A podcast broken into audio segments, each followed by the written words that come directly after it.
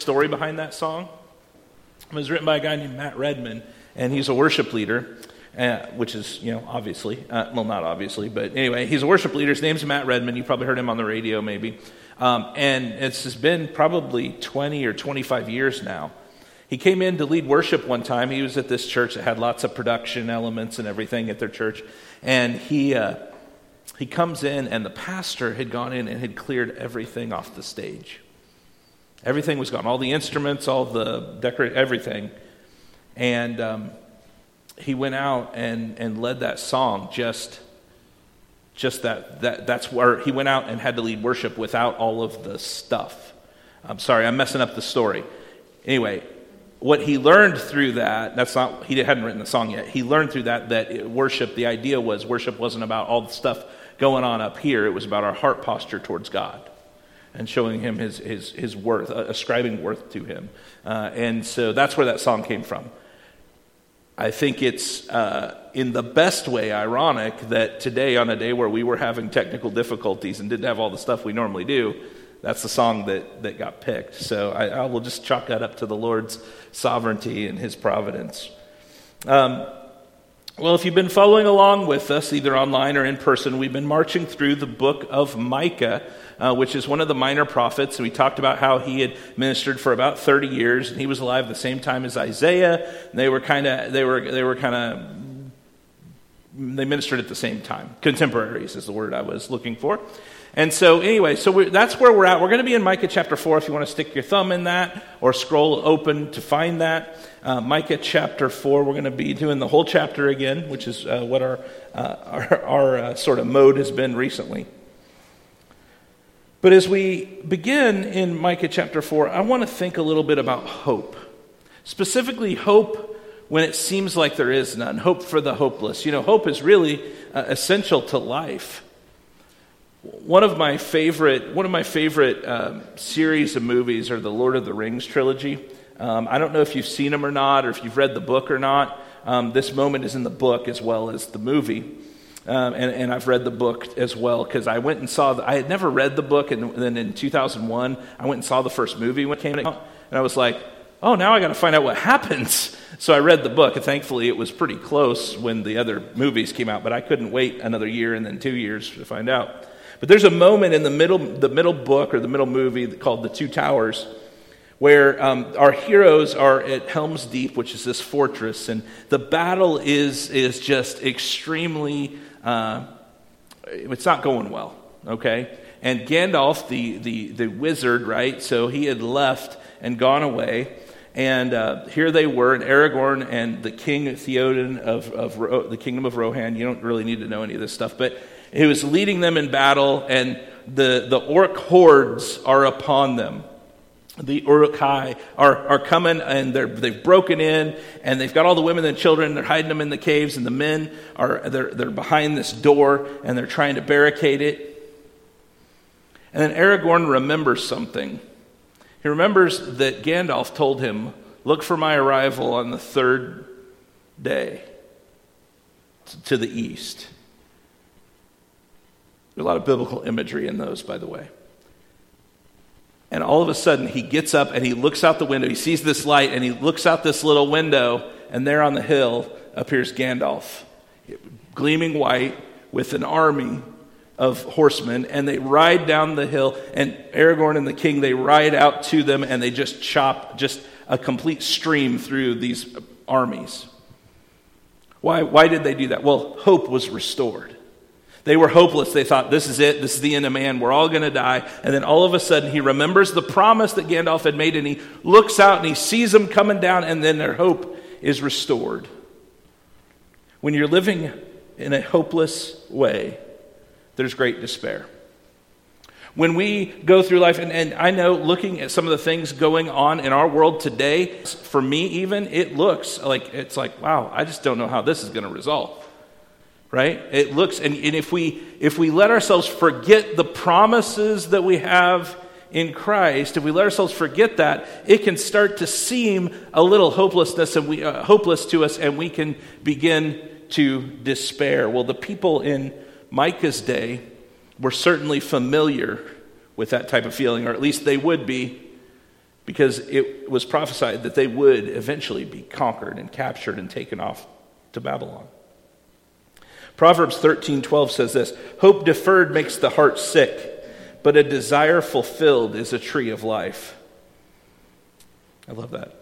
Hope deferred makes the heart sick. When, when hope seems a long way out and it's like it's always coming, but then it's not, but a desire fulfilled is a tree of life. Romans 15 4 says, For whatever was written in former days was written for our instruction, that through endurance and through the encouragement of the scriptures we might have hope. So the things that were written were written to give us hope, to encourage us, so that we could have hope, so that when it looks bleakest and darkest, we would have hope. Now, if you've been with us, or if you're familiar with the book of Micah, chapters 1 through 3 that we've already covered can be pretty discouraging, right? There's some stuff in there that Micah says that's going to happen to these folks that is not good, right? I mean, there's, there's, there's some stark language. But then we hit chapter 4, and there's this like, it's like hitting a wall almost of a stark contrast in the theme and in what's going on in the book. See, Micah had told Judah and Israel that he was going to come down and judge them because they'd broken, uh, that God was going to come down and judge them because they'd broken their covenant with him. They, they should have taken this as an opportunity to repent and to change their lives, yet they continued in their idolatry and in a willful ignorance of God's counsel. And yet, yet, there was going to be a faithful remnant.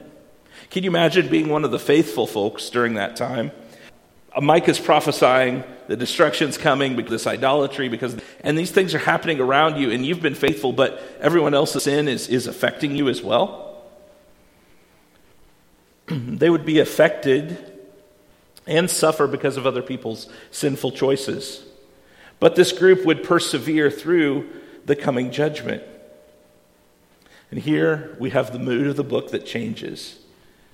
Chapter 4 Micah gives an amazing word of hope to the people. So we're going to begin reading in Micah chapter 4, verses 1 through 13. Dear, could you get me a bottle of water, please? I told a friend this morning, we started, I said, yep, anything that could go wrong is going wrong. Uh, and um, you know what? Uh, my voice is getting croaky. We had, the, we had the computer issues and everything.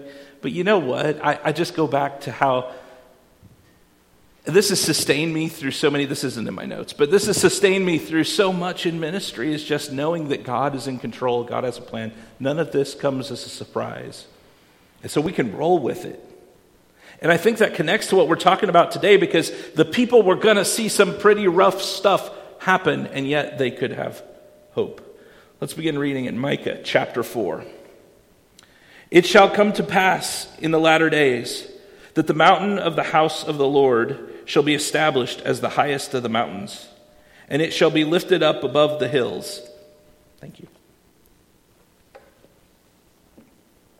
and peoples shall flow to it, and many nations ways, and that we may walk in his paths. For out of Zion shall go forth the law, and the word of the Lord from Jerusalem.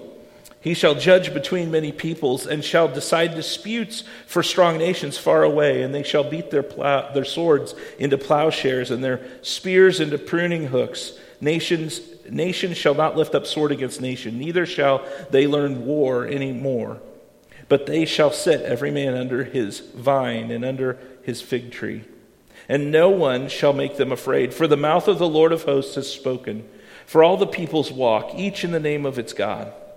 But we walk in the name of the Lord our God forever and ever. In that day, declares the Lord, I will assemble the lame and gather those who have been driven away, and those whom I have afflicted, and the lame I will make the remnant and those who were cast off a strong nation, and the Lord will reign over them in Mount Zion from this time forth and forevermore. And you, O tower of the flock, hill of the daughter of Zion, to you shall it come. The former dominion shall come, kingship for the daughter of Jerusalem. Now, why do you cry aloud? Is there no king in you? Has your counselor perished, that pain seized you like a woman in labor? Writhe and groan, O daughter of Zion, like a woman in labor. And now you shall go out from the city and dwell in the open country, and shall go to Babylon. There you shall be rescued. There the Lord will redeem you from the hand of your enemies. Now many nations are assembled against you, saying, Let her be defiled, and let her eyes gaze upon Zion. But they do not know the thoughts of the Lord. They do not understand his plan, that he has gathered them as sheaves to the threshing floor. Arise and thresh, O daughter of Zion, for I will make your horn iron, and I will make your hooves bronze with their gain to the Lord, their wealth to the Lord of the whole earth. Would you pray with me? God, we've heard from your word. I pray that we would believe it. Help us to believe you, to take you at your word, and to be obedient out of what we have heard. Bore it into our hearts. Help us to hide your word in our hearts that we would not sin against you, Jesus. If there's anything, it's just a me, God, clear it out. This is about you. This is for you, Jesus. May you increase and I decrease, Jesus. In your name I pray. Amen.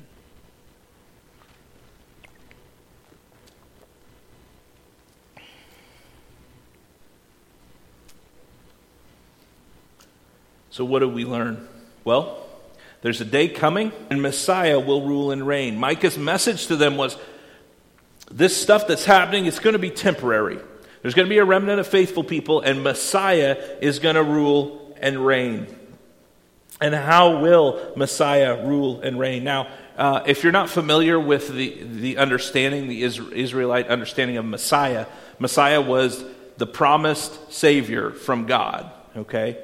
So, spoiler alert, that's Jesus Christ, okay? Uh, they didn't know that at that point, but it's Jesus Christ, okay? They were promised, Israel was promised that there would be a Messiah come and he would, he would come from the line of David and he would rule over them. Now, they were, they had kind of some misunderstandings about this kind of some big misunderstandings about this because the Jews thought that he was going to be a political ruler, like a king uh, that would come in and rule the army and destroy everybody else and establish, because that's how it worked, uh, particularly in the Old Testament, right?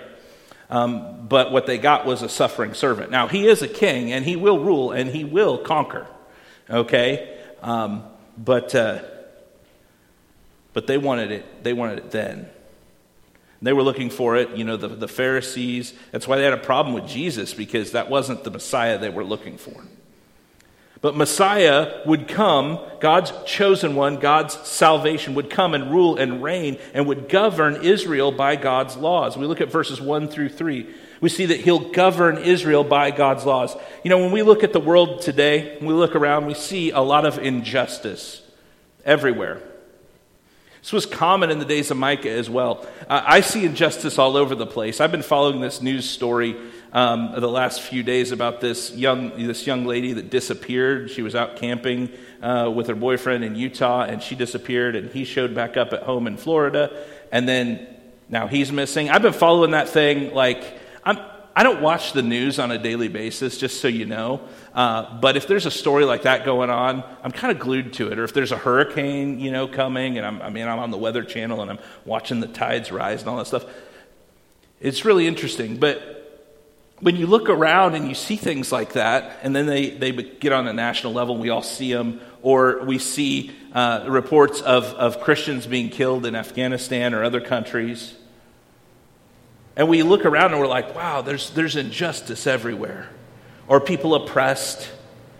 Well, in the days of Micah, this was common as well. That was part of what was going on was a lot of injustice.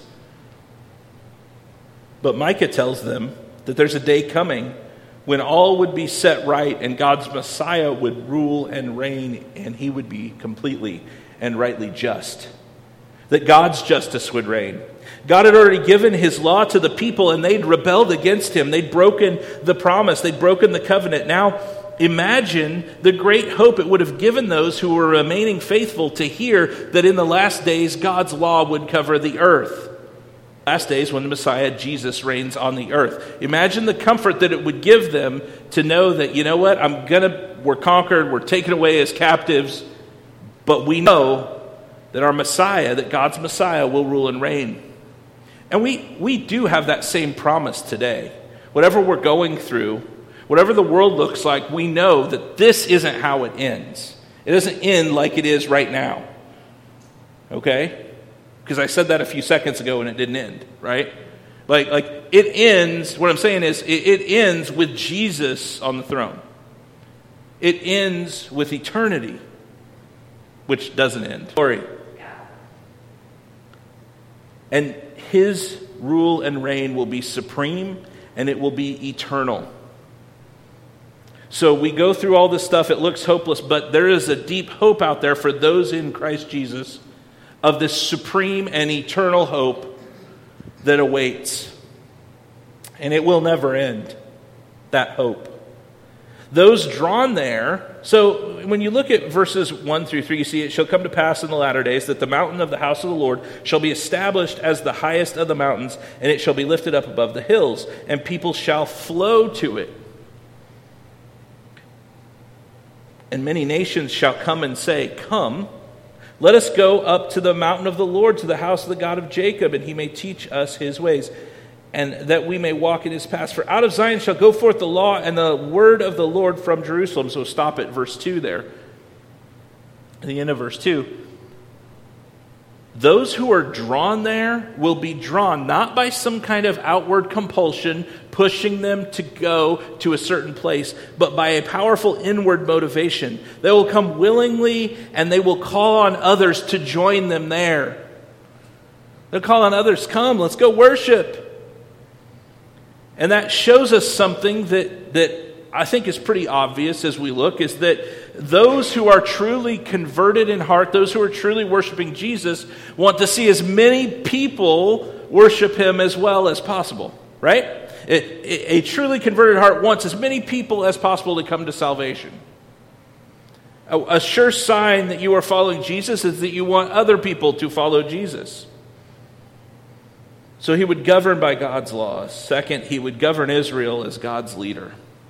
A lot of these headed, these bullet points, if you will, came from an outline from, from the uh, Exalting uh, Christ commentary on this, which is amazing.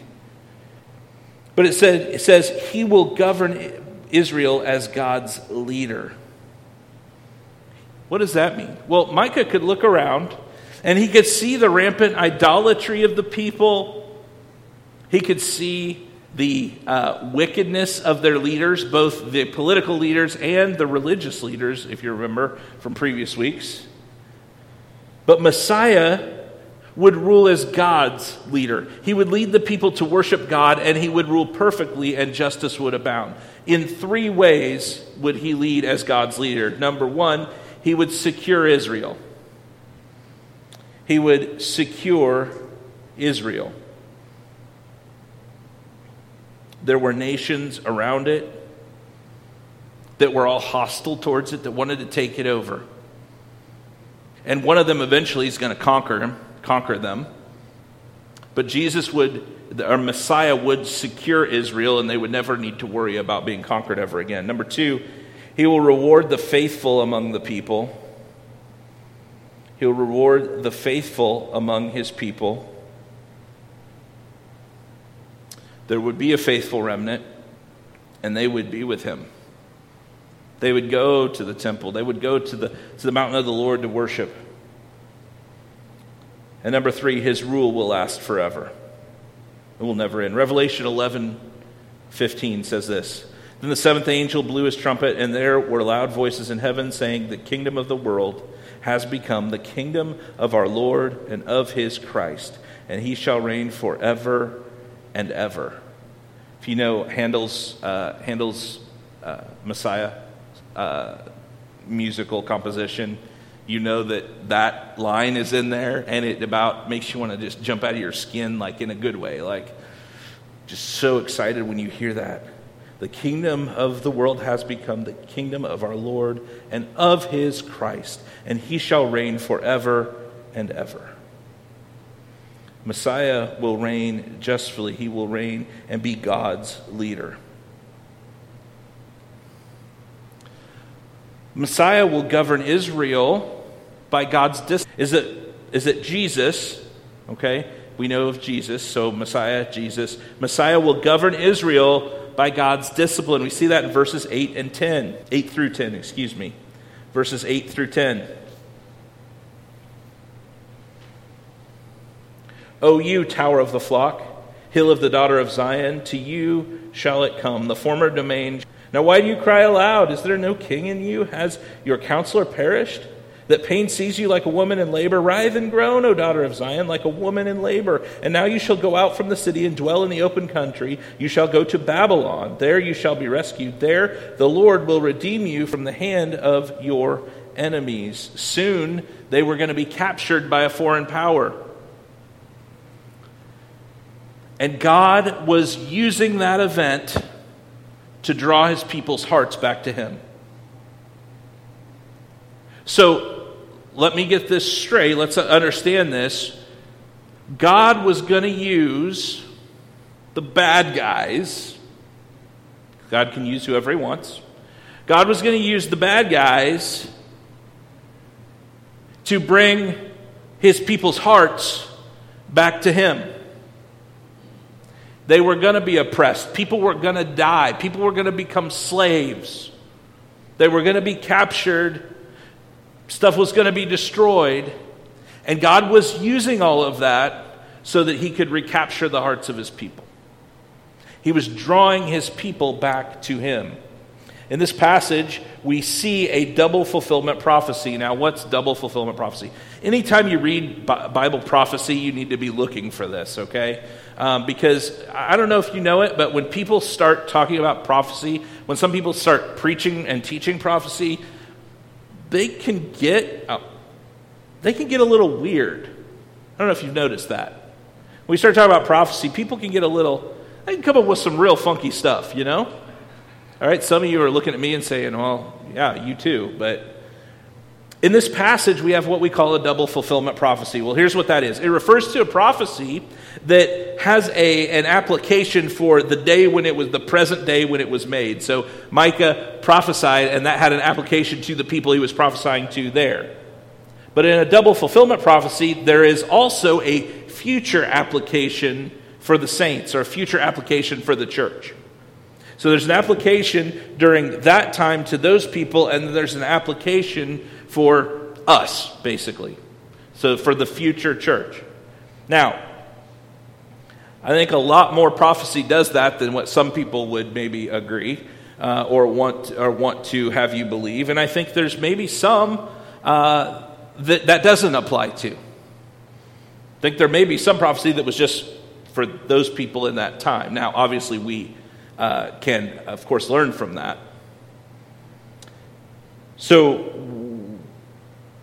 what does it mean that Messiah is going to rule with God's discipline? Well, I'm glad you asked. I have verses. Hebrews chapter 12, verses 7 through 11. It is for discipline that you have to endure. God is treating you as sons, for what son is there whom his father does not discipline? If you are left without discipline, in which all have participated, then you are illegitimate children and not sons. Besides this, we have had earthly fathers who disciplined us, and we respected them. Shall we not much more be subject to the Father of spirits and live? For they disciplined us for a short time, as it seemed best to them. But he disciplines us for our good, that we may share his holiness. For the moment of all for the moment all discipline seems painful rather than pleasant, but later it yields the peaceful fruit of righteousness to those who have been trained by it.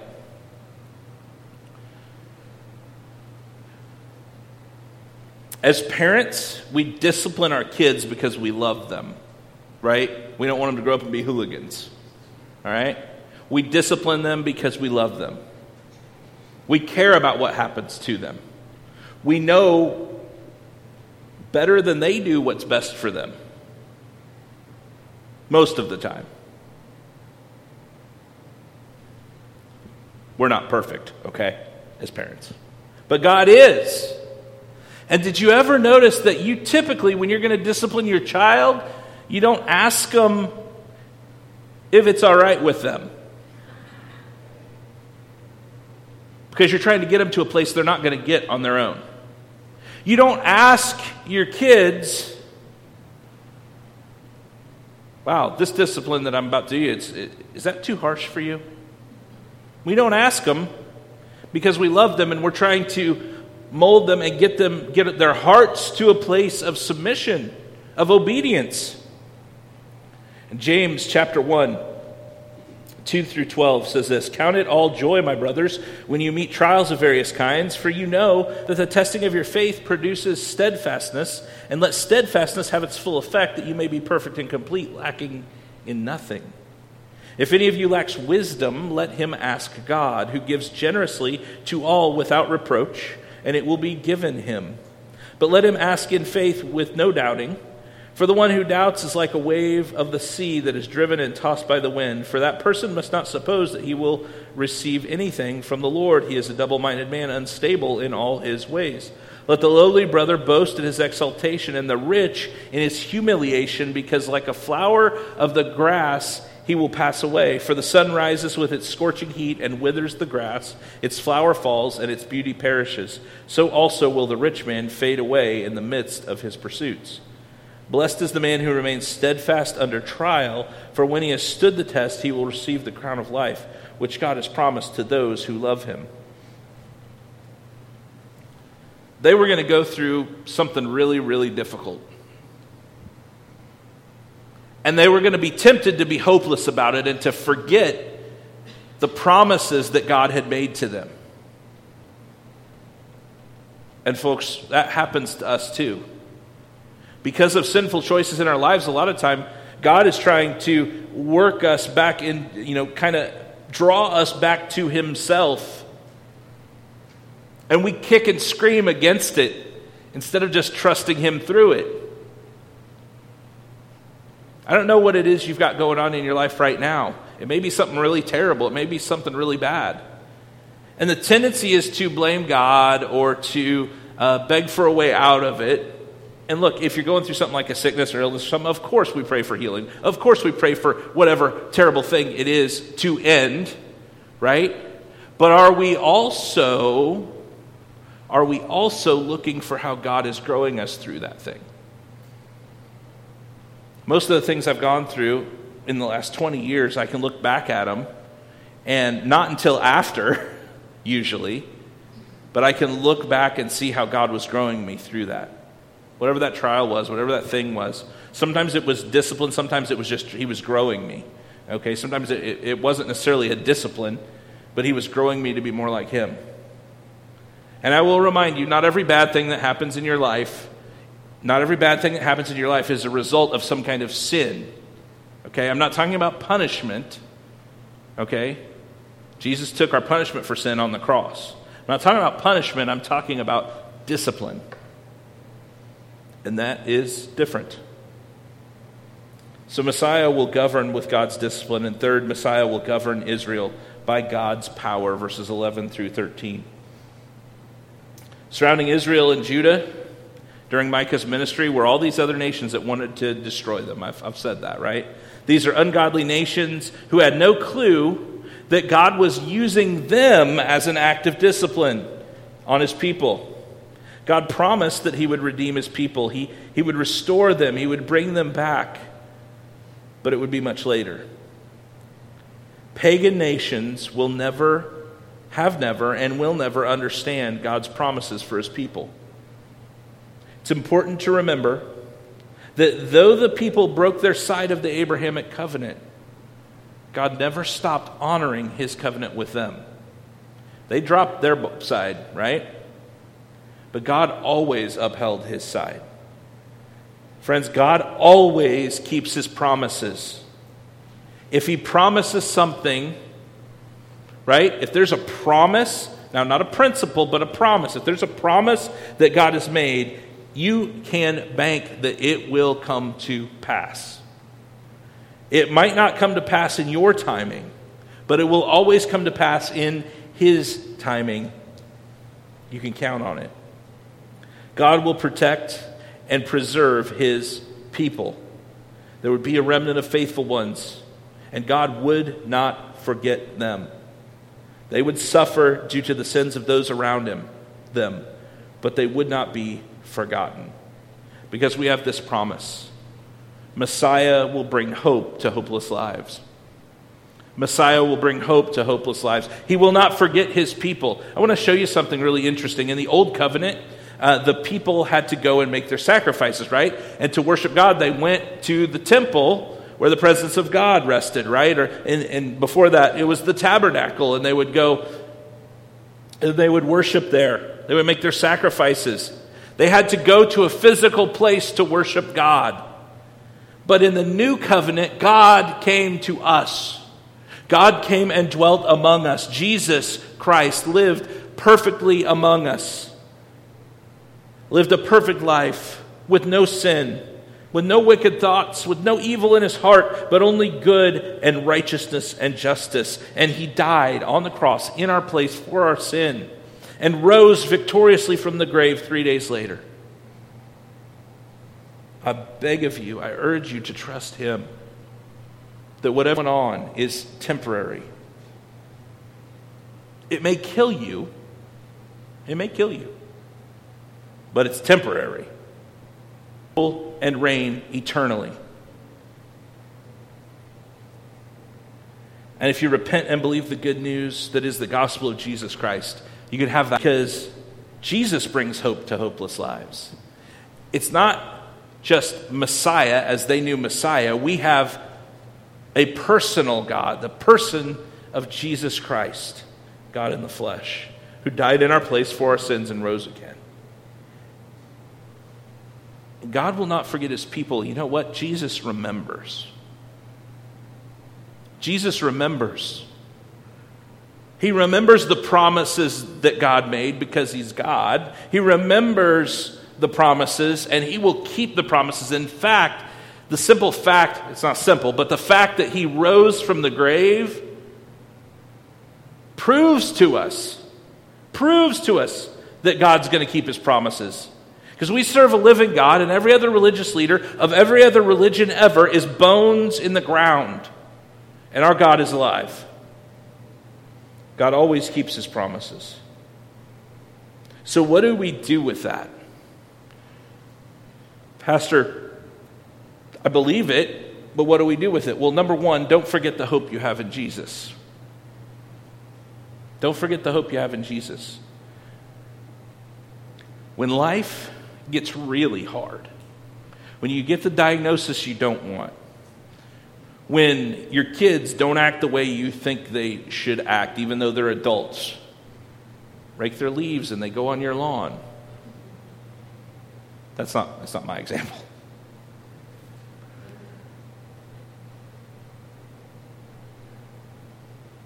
when things don't go the way you think they should go, don't forget that even when it seems hopeless, you have a hope in Jesus.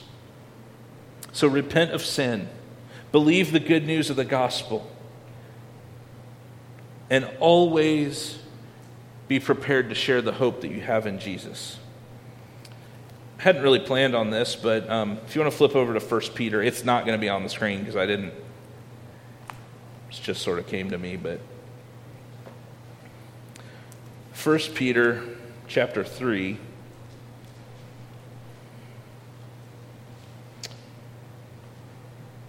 verse 15 through 17.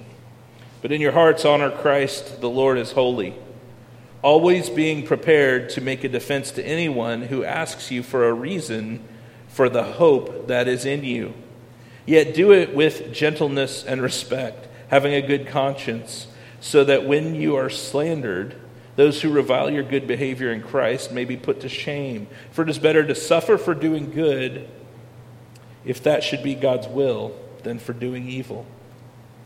Don't forget the hope you have in Jesus and, all, and share. Don't forget to share the hope you have in Jesus. Always be ready to give a reason for the hope you have. And I laughed a little bit because it says, and do this with gentleness and respect. Because I see a lot of people talking about Jesus and a lot of people not doing it with much gentleness or respect. I think we figure, I don't know if people figure if they hide behind a keyboard, they can act less Christian and get away with it. I don't know. That doesn't mean not sharing the hope. It says, share, be ready to share the hope that you have, right? Be ready to give a reason for the hope that you have. Just be gentle with people and respectful about it. That doesn't mean be wishy washy or amby pamby, okay? I don't even know if you guys know the phrase amby pamby. That's something my, that's, a, that's my mom phrase. That may be from the South. That may be one of those Southern things that's worked its way into my vocabulary. Wishy washy. We'll go Charlie. Don't be Charlie Brown about it. Share the hope you have and be prepared to share the hope that you have. The hope that I have. Well, I want to help you with that. I want to help you with that. And do you know there is a way coming up when you can be prepared for that and equipped to do just that? Our discipleship track for Hope Bible Fellowship, which I'm calling Hope Deeper. I know, real creative, right? Hope Deeper is our discipleship track. The purpose of this class, because some people, um, we have talked about it a little bit, but not in much detail. Part of the purposes of this class is that we will go through it, and the first one is going to be a little bit of an intro to it. We're going to go through material, we're going to talk about what's in the Bible in order that you may be more prepared to disciple other people. The goal is not that we meet and have Bible study every week for the rest of time. Okay, although I mean, obviously we want to do that, but that's not the goal. The goal is that you would be prepared so that you could teach this stuff to somebody else, sitting at a coffee shop once a week or at the lunch, uh, the break room at work, that you'd be able to disciple someone else. You may say, Pastor, I've already been discipled. I was, I was discipled by someone else. We have people in this church who've done discipleship with people. That's great. Are you discipling someone else? Are you leading someone else in those things?